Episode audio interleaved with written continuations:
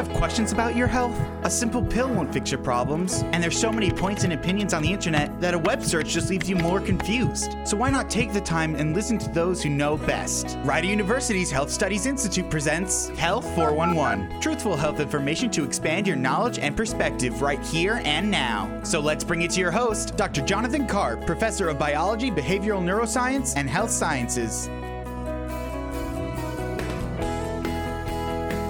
1077 The Bronc, 1077 TheBronc.com, live from the Killarney's Public House Studios. Welcome to Health 411.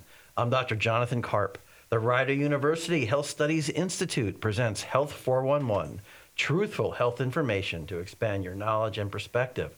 The Rider University Health Studies Institute communicates cross disciplinary perspectives affecting health and wellness, public health, healthcare policy, and the business of healthcare.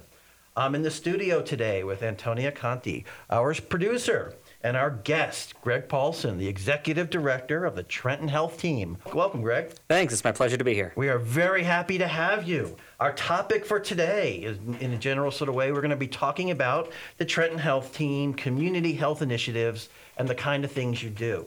So, as a way of introduction, can you tell our listeners a little bit about yourself? And how you came to be the executive director of the Trenton Health Team. And then I'm going to follow that and I'm going to ask you, tell us about what is the Trenton Health Team? Sounds like a plan. So, uh, my background I'm originally from Los Angeles, California. Came out here to, to go to school and thought at that point that I wanted to be a physician. And it took me a while as I went through my college career. I was a psychology major to really figure out what my path would be in healthcare, although it wasn't certainly as deliberate at the time. So I did half my pre med requirements at college and then did a little time in a post bac program after that. Uh, but I had volunteered in emergency medical services uh, in high school and throughout my time in college. And that was really a wonderful connection for me in helping people and also understanding what health and healthcare were like out in the community. So I went and did a graduate program uh, in emergency management and became a paramedic. And in New Jersey, all paramedics work for hospitals. So I got to know how hospitals worked, got to see different departments, and also got to understand how patients moved back and forth within the healthcare delivery system. Uh, that got me into different roles in administration and healthcare, and then brought me to this crazy opportunity at Trenton Health Team. Well, so there can be success for psychology majors out there. there there's hope. there's hope for us out there. Time. Absolutely. So you you basically, in a sense, pursued your passion, and your passions have sort of changed over time. You pursued your passion, and now you're the executive director of the Trenton Health Team. Um, here in the local community, and can you tell us a little bit about what is the Trenton Health Team? So the Trenton Health Team's origins, we're a separate 501c3 in the Trenton community, and our origins and what come does 501c3 mean? We're a nonprofit. We're nonprofit a uh, state and federal nonprofit okay. that was formed by the healthcare delivery system in Trenton, uh, and it was formed in response to a crisis.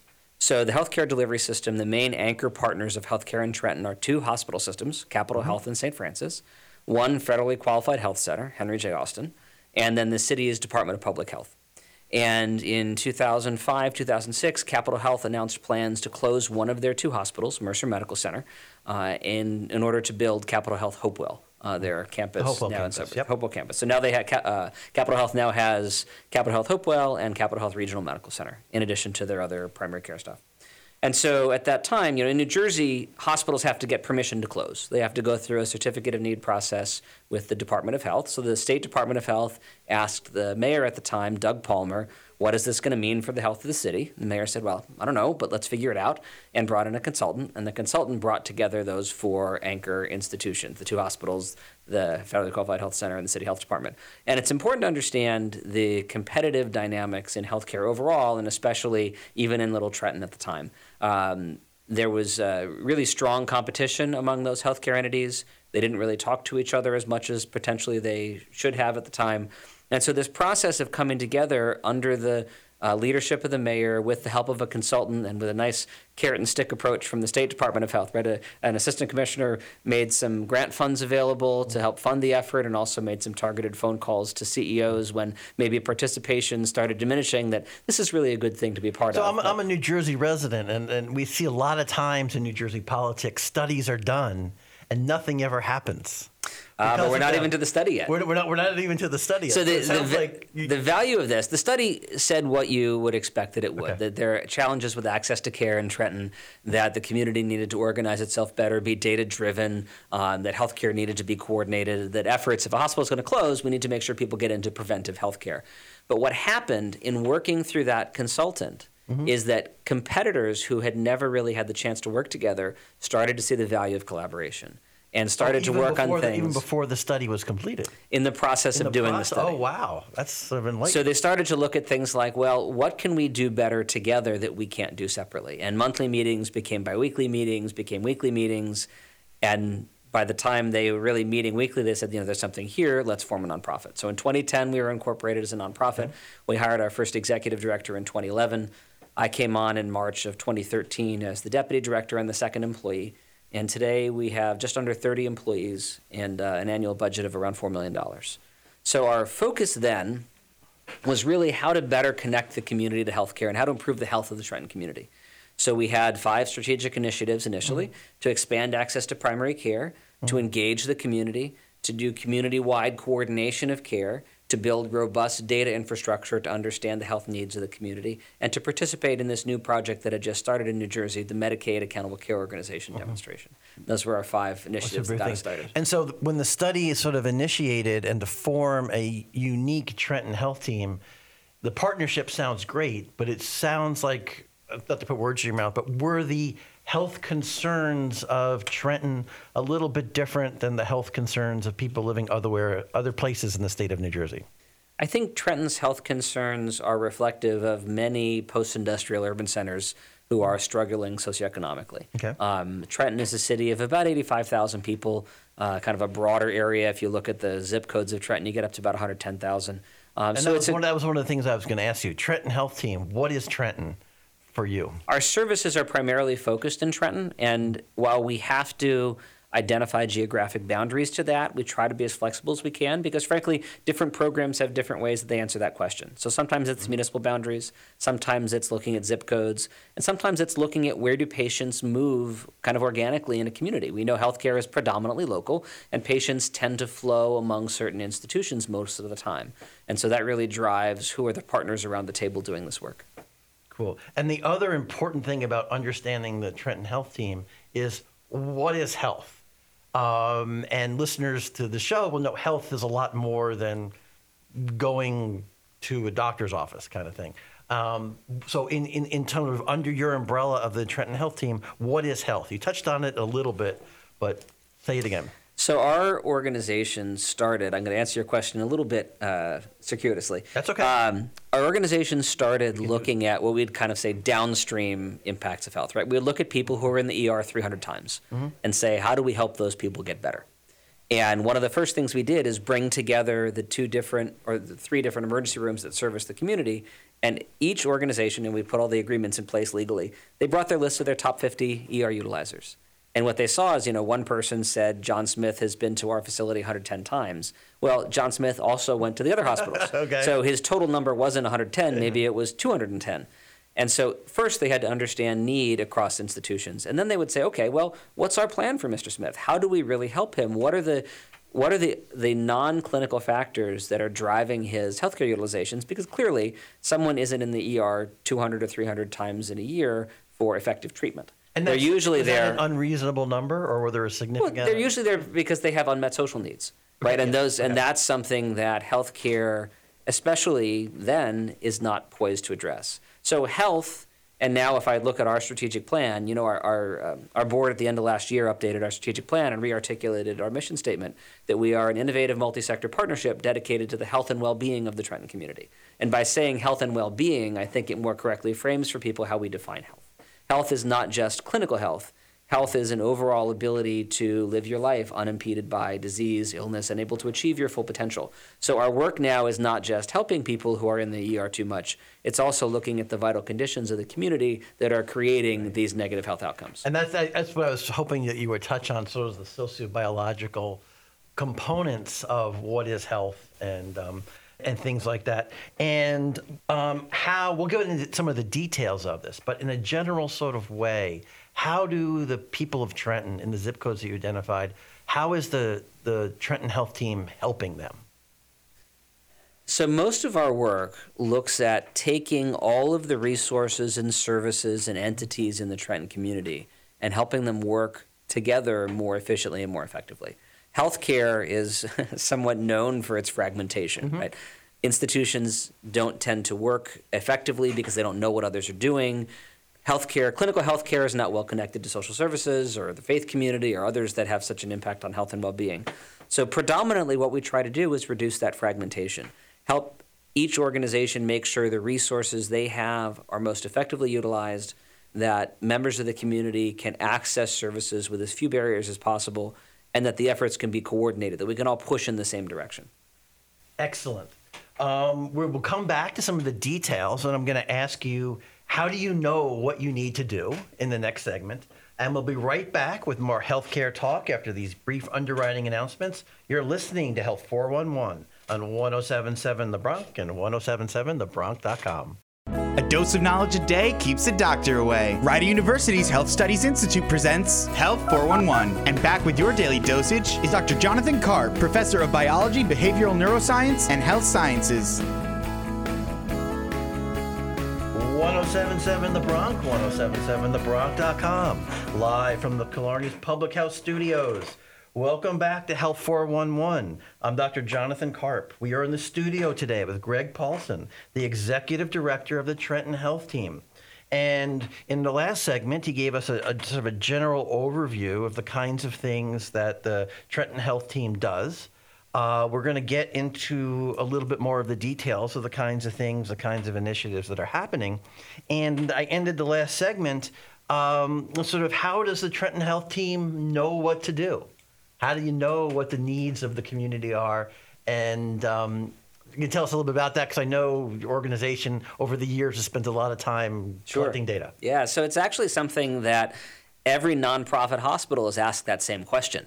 Uh, they have an obligation under the Internal Revenue Service Code to every three years do a community health needs assessment. So, as an example of that fragmentation we were talking about, in the past, each hospital had done their own assessment. Which you know they exist in the same community. It's the, presumably what, what why assess it three times from three different places. So one of the first things we did uh, with some grant funding is do the first unified community health needs assessment in Trenton uh, in 2013.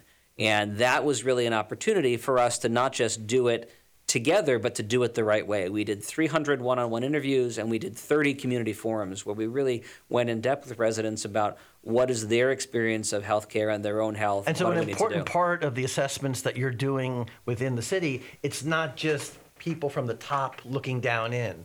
This is an assessment by talking the pe- to the people who live here.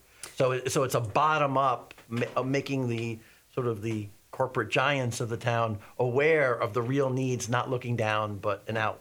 Coming You know, it's a it's a quantitative and qualitative assessment, Okay. right? We collect data of many types. Some of it is numeric data that comes from you know healthcare Mm-hmm. systems and claims data and things, but a lot of it is really understanding the perspective of community members who live and work and play and pray. And that comes from the- talking to people. Exactly. Okay.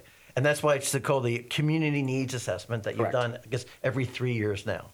and we're about to release. So we did one in 2013. We did an update in 2016, and both of these were done leveraging the work that was done by a sister organization that covers the whole county, right? So the county does it, but we know while Trenton is part of Mercer County, Trenton is also very different from many other communities within Mercer County. So we're uh, at the end of this month. It's going to go live on our website on June 28th. Going to be re- uh, releasing the 2019 Community Health Needs Assessment, uh, and it's actually a Community Health Needs and Assets Assessment because we really want to highlight all of the assets and resources of the community in addition to its health needs. Okay, and so there'll be a lot of data on the website.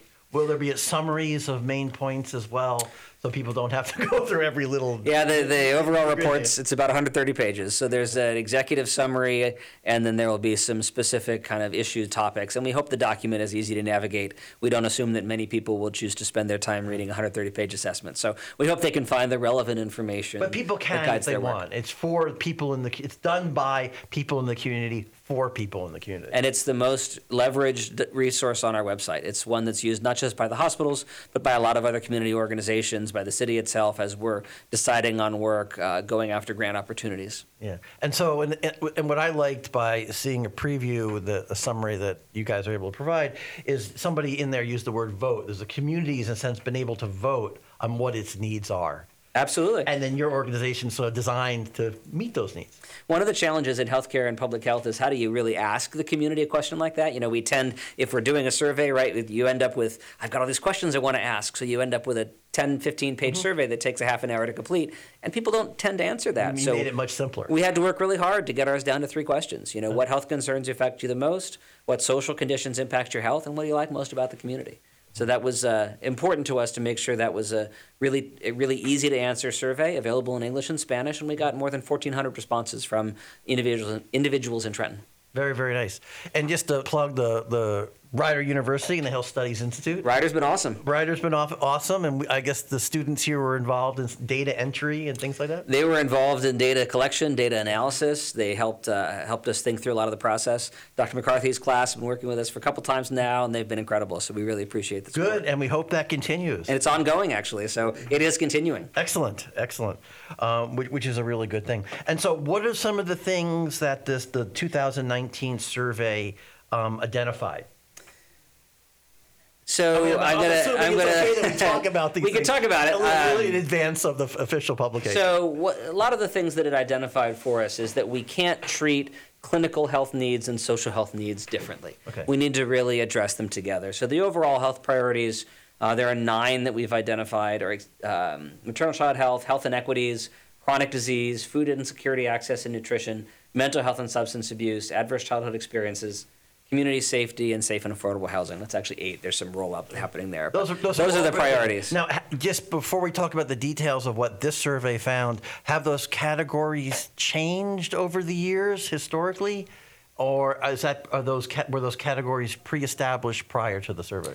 They were not pre-established, but yeah. it, not surprisingly, they're somewhat consistent. So, for example, in chronic disease, obesity, hypertension, mm-hmm. diabetes, mm-hmm. cancer, you know, those really are that need hasn't changed significantly. Okay. I think we've made some progress in some some targeted populations on moving the needle mm-hmm. on those. Um, but overall, in terms of the health needs of the community, I think that's been pretty consistent. So over the basically nine years that the organization has been around, the general needs. I mean, you've had successes, but the general needs are sort of the same. And one of the things at home is that Trenton, in a sense, is unique because it's uh, an inner city and so the, but let me, the let demographics me, are a little different than other parts of the state. Demographics have shifted quite a bit in Trenton, especially over the last 10, 15 years.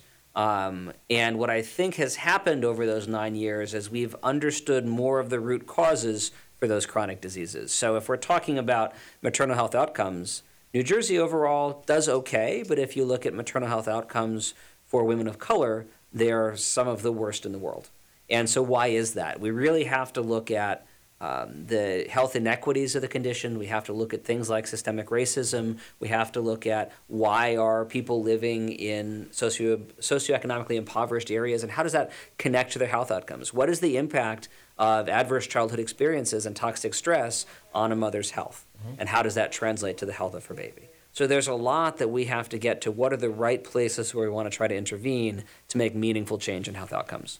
Cool. And the Trenton Health Team, you're organized around all those sort of things. So, so your cat, one of your, you, didn't have a specific category, I think, for maternal health or the mm-hmm. outcome of we the did. baby. Oh, there wasn't. Yeah, so maternal child health. Oh, yep. so that okay. I missed yep, it when you were exactly. going through it. But those are the categories the survey identified. Correct. And so now you've got like this organization now. You know, we're no longer at employee number two. Now we're up to employee number thirty something, right? And you guys are organized to go out and meet these needs and so what are some of the? Yeah, I think it's I think it's important to highlight that our way of meeting these needs is not to do all the work ourselves. That's mm-hmm. not the point. Okay. The point is that there are a tremendous number of social service organizations, well, healthcare organizations certainly, social service, other community-based organizations, nonprofit, faith-based organizations who are all working on the same thing. Thinking about health and well-being and how your efforts support health and well-being is tremendously powerful in aligning efforts. So part of what we're trying to do is saying, okay, if a doctor is working on treating someone's diabetes, but the only place that they can buy food is the corner store down the street from their house eh, or where they live. I don't even can't even call it a house sometimes. And you know the food options that they're available to them there, or they don't have the ability to cook, or there are so many health hazards in their ho- in their home that they can't even breathe well. So there are a lot of things that go into managing someone's health condition. We're not going to fix the housing ourselves. We're not going to change the food options in that corner store, but we're going to help all our partners align their efforts and work toward determine what our shared challenge, our shared goals want to be, and then work on them and measure progress toward them together. Okay, and, and the partners you, you mentioned um, getting grants. So there's probably federal partners, there's probably state partners, there's probably corporate partners, uh, faith-based partners. Can, So we have a collaborative structure that's been part of our organization since we started. That's what we call our community advisory board. Its first reason to come together was to guide that first community health needs assessment. It had 30 organizations that are part of it at the time. There are more than 100 now, and so our, Wow. our the the the purpose of that group is not just to advise us. The purpose is to allow create a forum where organizations can align their efforts together. So we actually asked the group last year. We need a better name, right? Because Community Advisory Board implies its purpose is to advise Trenton Health Team, and the group decided to rename itself the Path Partners Advancing Trenton's Health, which is much more reflective of its true purpose.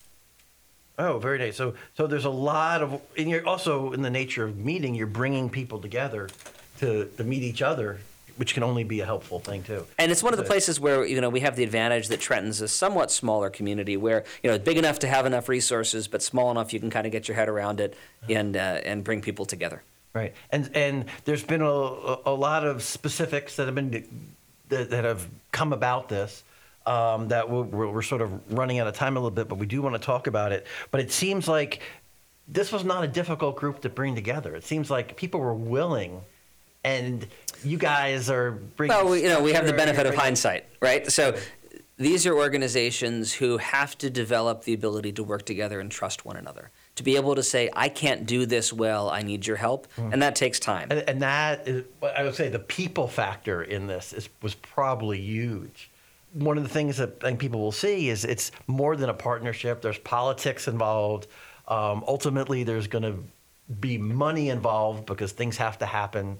Um, it's it's it's quite an effort. Working with That's us has to let them do their own jobs better.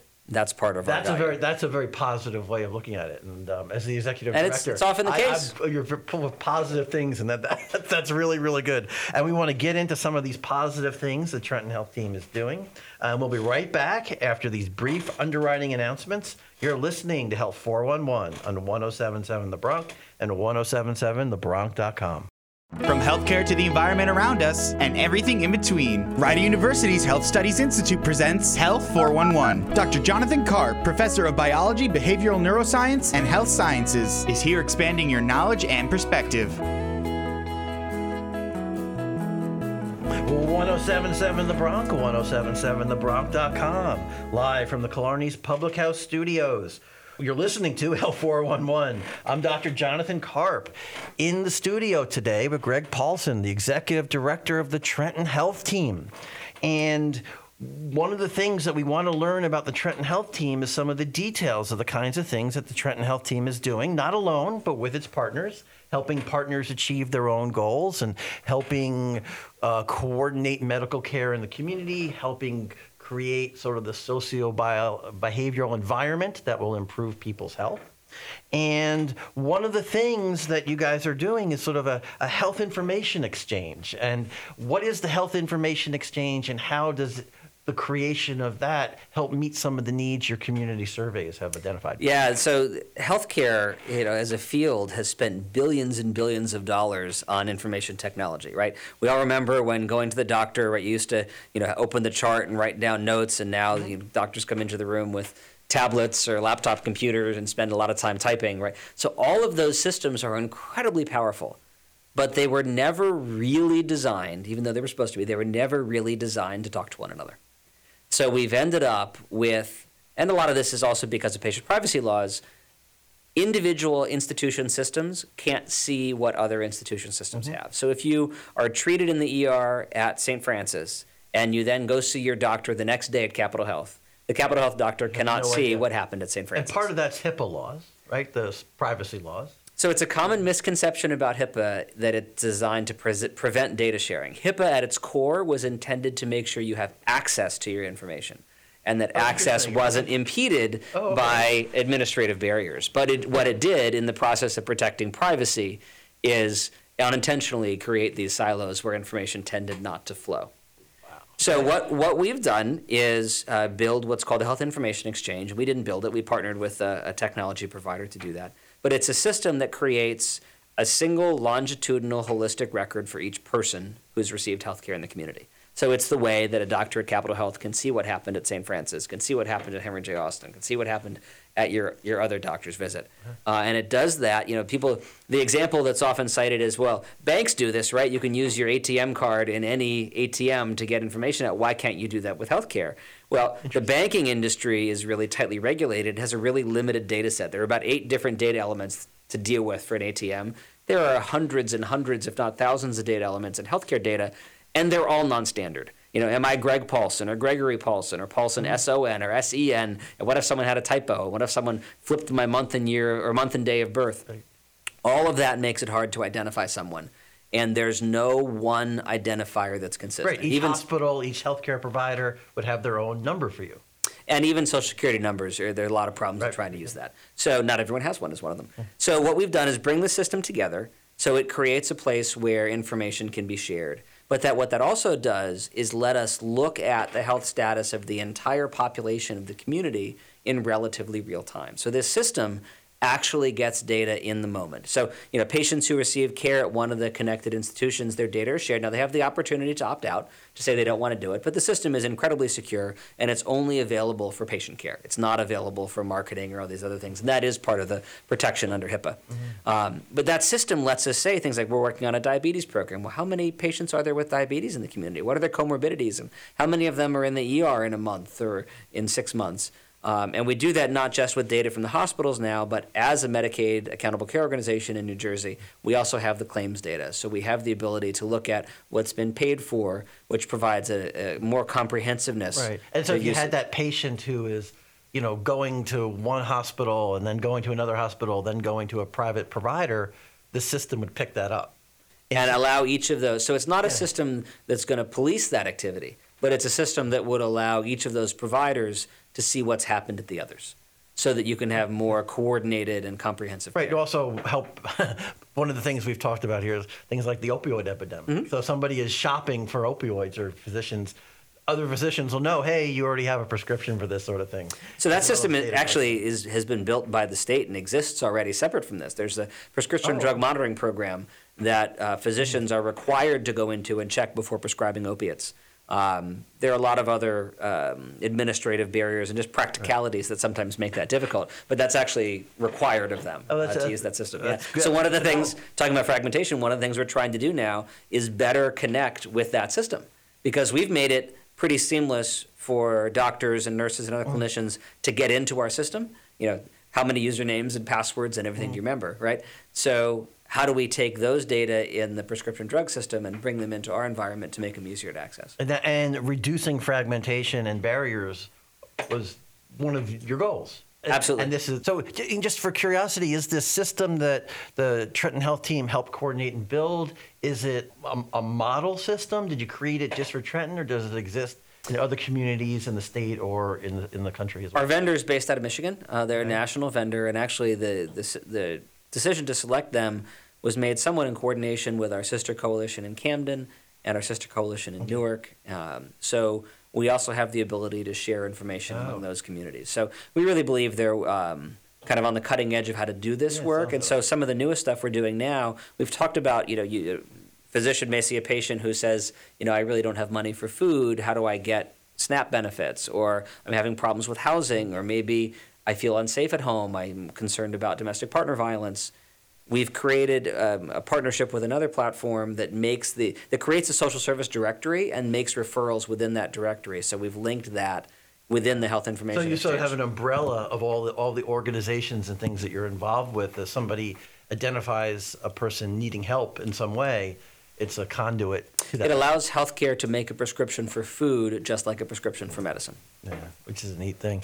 And that's one of the things that we do know about Trenton. It is, in, in, in some regards, sort of a, a food or health desert when it comes to those kinds of things. And that's interesting. So the, Trenton is a food desert, predominantly in kind of the north and west wards. But then if you look into the south and eastern part of the community, um, the kind of more common term now is a food swamp. There are places you can get food, Mm-hmm. but it's not necessarily the most healthy and nutritious food. So how do we improve those access points to have better nutrition for the community? And actually, you're doing all your data collection by zip codes picks that up, which is sort of neat.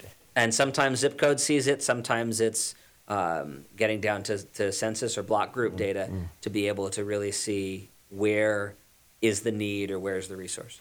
Yeah, pretty, pretty cool.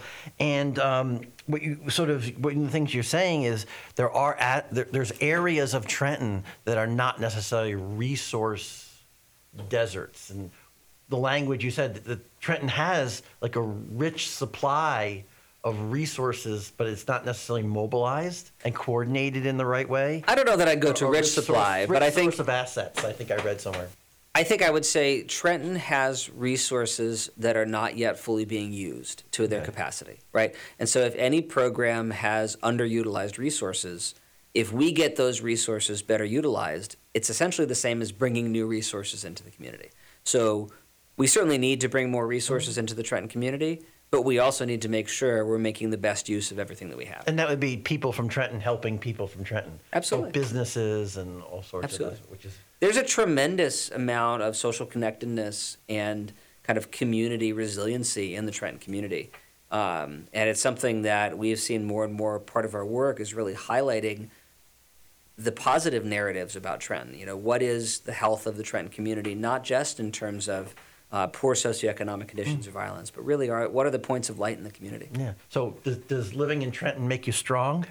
Uh, so people, I don't live in Trenton, um, but I will say that what we've heard from all of our partners who work in Trenton and people who live in Trenton, being if you can make it in Trenton, you are strong. Being in Trenton makes you strong. In fact, uh, we have a, a social a social media campaign we did for And youth, I'm reflecting on youth that. Smoking sorry, that's prevention. why I'm yeah, asking it. Um, that that's a fun. Um, it was a really fun project. So public health in general isn't very good at connecting with people. You know, the kind of Mm-hmm. doctor standing in a lab coat telling you smoking is bad for you really isn't the most effective way to get people to change their behavior. Well, go figure. There are people who know really well how to get people to change behavior, and those are people who do marketing, right?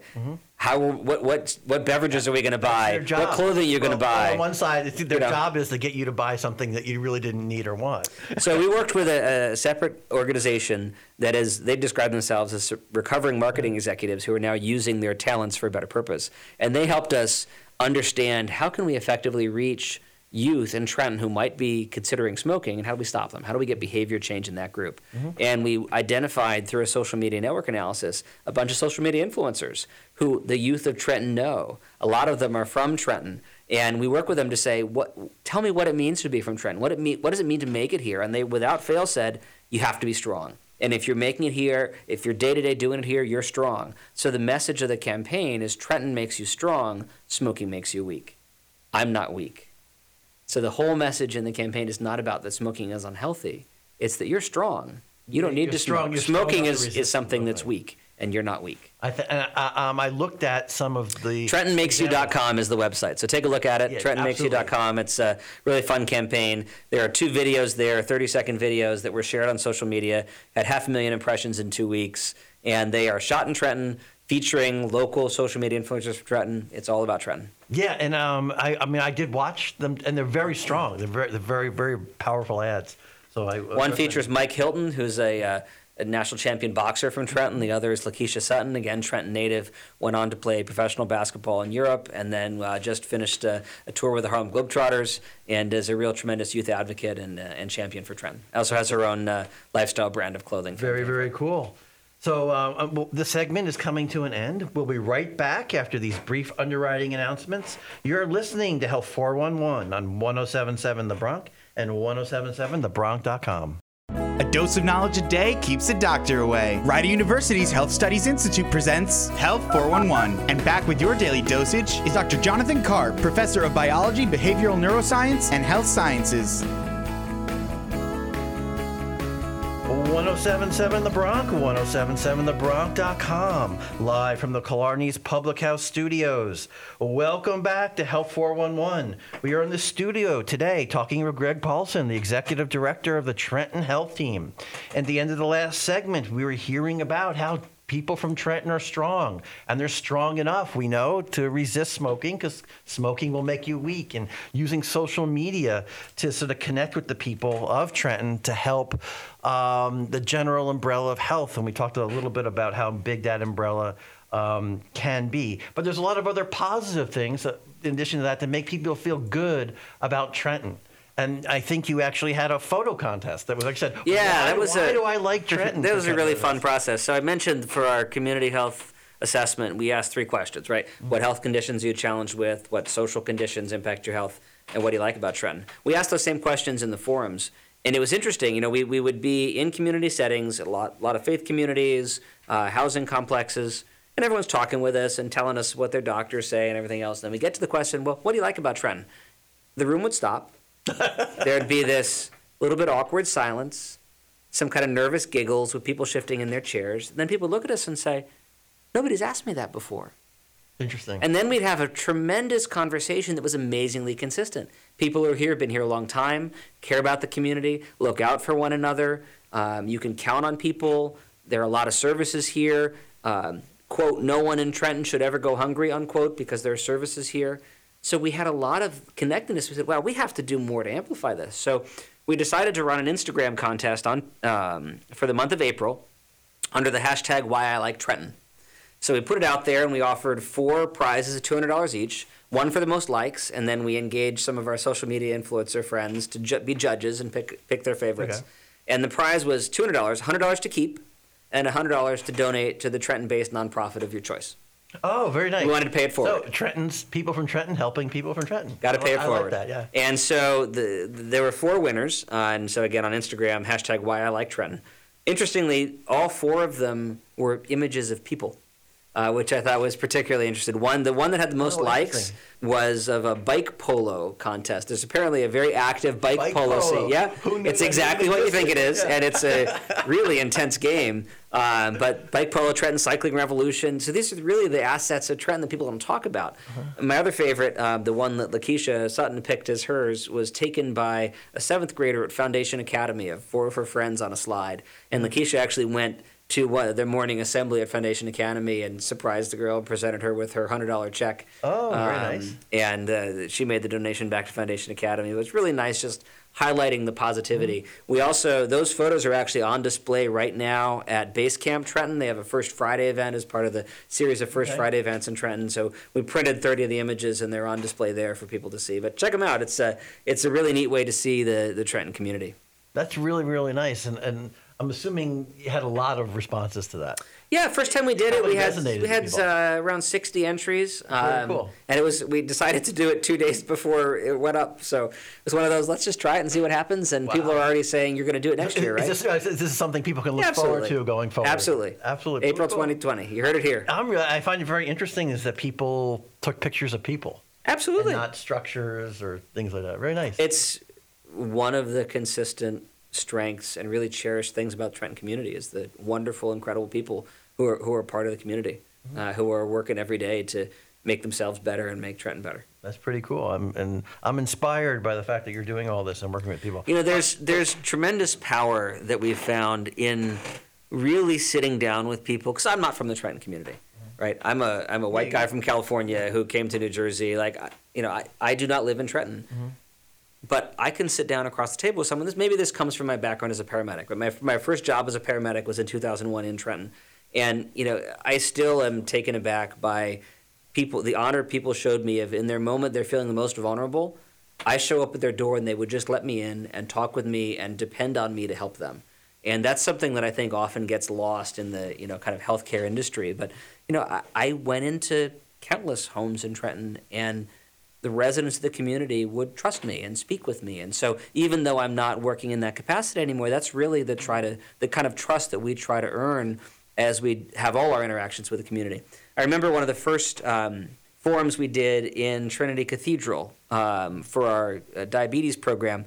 And we call them community forums. We say, you know, a forum is a wrong power dynamic, right? You stand behind a podium, talk with people, and then they kind of look up at you and listen. That's wrong. Mm-hmm. So we went in and we asked the, the pastor to invite some people who have diabetes or have people with diabetes. We bring dinner and we sit around a table together, we share a meal, and we have a conversation about whatever they want to talk about, and we ask some of our questions too. One of the things they said is a lot of the residents were seniors from a Trenton Housing Authority building right near the church. And they all talked about how their social worker in the building was kind of their connection point to everything, really helped them with whatever they needed. And she was no longer there. I think she had retired, but they didn't have funding to replace the position. So everyone said, Well, we need that. We have this community room, we want services. I said, Well, I I can't hire a social worker for you, but maybe we can help. Maybe we can you know, bring in a program. How often do you want something? We're expecting once a month or something. They said, Well, um, once or twice a week would be great. I said, Oh, wow, what do we do with that? So we took it back and thought about it and said, Well, this has to be some kind of peer mentoring process. So we ended up writing a grant um, to a New Jersey based foundation, and they funded it. So when we went back to that same group of people to talk about the community health assessment, we said, hey guys, we're back, first of all. We, we came back and we're still here and we're not leaving at the end of a grant or something. And we heard you and we took your idea, turned it into a grant. We came back and we're here with $25,000. Now we can do it. And we want to hire one of you to be a peer mentor for the room, for the building. And they said, that's really great, but we're actually income restricted. We don't want more income because it would jeopardize our eligibility to be in this Oh, building housing. Okay. said, "Oh wow, you know, okay, we have to again. We we assumed we have to listen, and so they said, well, wh- what if we have two or three of you who volunteer your time, and we'll use the funds instead of paying you." Instead of bringing snacks to these sessions, maybe we can provide dinner once a week and have another reason for you all to come here. And so we'll pay more to train people and more for some incentives. So we really developed this program along with our partners in the community to really listen to what they need and what's important to them. So just the power of asking, what do you need? What's important to you? How can we help? And then really thinking about how to do this in a way that's right for the community, not necessarily that's right or convenient or even the first thought for us. And, and I see that as a theme for the Trenton Health. Plan. Absolutely. You, I mean, I like your word, power of asking. And Asking and then listening and to the answer. Listening, that's, I was gonna Yeah. say the Second part's important, too. Listening is key. Yeah. And being able to follow through on that, and it sounds like a like a, a really important thing. Um, but you guys do more than run contests, right? And, and, and listening, you also do things that are sort of um, uh, tangible. And the, the, the word I'm going to throw the word at you: tactical urbanism, and you run with that and tell us like what you're doing. So a lot of our work is looking at the physical conditions of the environment, the place. So tactical urbanism is a way to look at, the, um, in this particular instance, street safety. So if you talk about complete streets, that means looking at streets and they're designed for all uses, not just cars. So cars, bikes, walking, um, playing around the edges. And so tactical urbanism is a way for a community to kind of try on changes in the streetscape on a temporary basis. So we do a series of community meetings and what's called design charrettes. We bring in street experts and try this stuff. And then what we end up doing is have a community day where we come out and let's say we're talking about maybe extending the curb cuts or changing the striping in the intersection. You do it in a temporary way, make it fun and artistic. You can do it in spray paint or chalk paint so it lasts a day, a week, a month but the community gets to be part of redesigning their own space in a way that makes it safer. So we're doing that along Brunswick Avenue and part, as a part of one of our grants. And uh, in a couple weeks is the actual paint day uh, toward the end of the month when the community is going to come out along with Leon Rainbow, who's a social media influencer and a graffiti artist Yes. in Trenton, helping us really redo the intersection in a way that will improve the street and be fun and artistic at the same time. And the idea is to by making making it safety, people driving will slow down. That there are People pedestrian walk- safety, yeah, exactly. people walking will have more space. Yep, exactly right. Things like that. And this is um, sort of a, part of a national campaign. yeah, it's um, Other cities have done this. Other cities have done it. There's a ton up in Jersey City uh, as well as outside the state. Um, but it just reflects, you know, we, we still provide services one on one for people. We still work. We have a care management team who works tirelessly in the community every day, helping people kind of get back on their feet.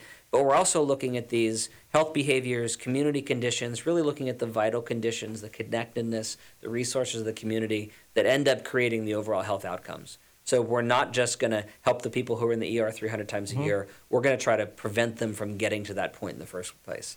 Uh, one of my colleagues has the, the metaphor of, you know, someone's in the, the ER 300 times a year, they've already fallen off the cliff, right? How do we build a fence so they don't go off the cliff in the first place? We catch them sooner. And so, uh, one of the things I want to ask you, you're, you guys are involved with a lot of different things, and there's, you probably have a lot of different ways of measuring success with all the different things you're measuring and these surveys every three years or so.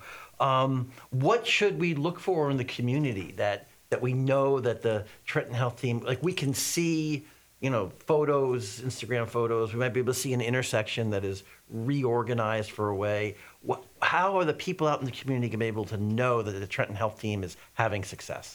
Well, the individual health outcomes probably won't see because unless you experience them, you're not going to know because of patient privacy. Right, that- that's what you will see more and more of is the community looking and feeling different. You know, from the changes in the street to more businesses coming back to Trenton, graduation rates Mm-hmm. improving, people staying in classes, uh, businesses relocating, the economy getting better. Crime rates going down, the community feeling safer, people being proud to be part of that community. Again, maternal all of those outcomes being better. Absolutely. And all those lag though, right? All of our kind of Yes. state reported health data, the publicly mm-hmm. available data, takes you a year, two years to really see the numbers. We want things sooner. We want ways to see sooner. Are we having an impact? And I, I'm assuming the goal then is to to have a long term impact, to have the Trenton Health team around for a very long time, and just you want more people in Trenton. It'd be wonderful if the system worked so well together, all the systems that they didn't need us anymore.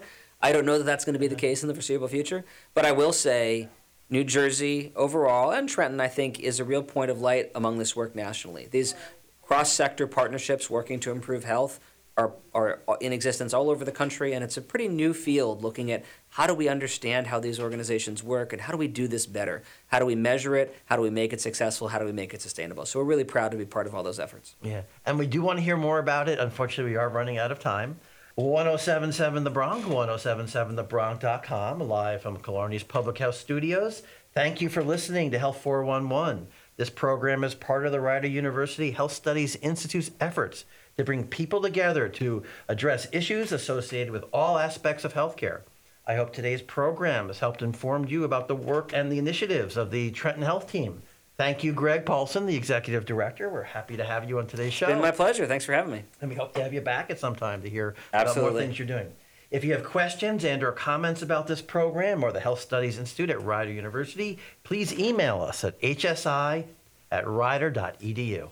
Thank you for taking the time to listen to your health with Health 411. Dr. Jonathan Karp is here from Rider University's Health Studies Institute every Sunday at 11 a.m. For more information about the Health Studies Institute's programs, call 609 896 5093. That's 609 896 5093. Or find their webpage on rider.edu under academics and academic programs. Be sure to tune in every week to expand your knowledge and perspective. And don't forget to stay healthy.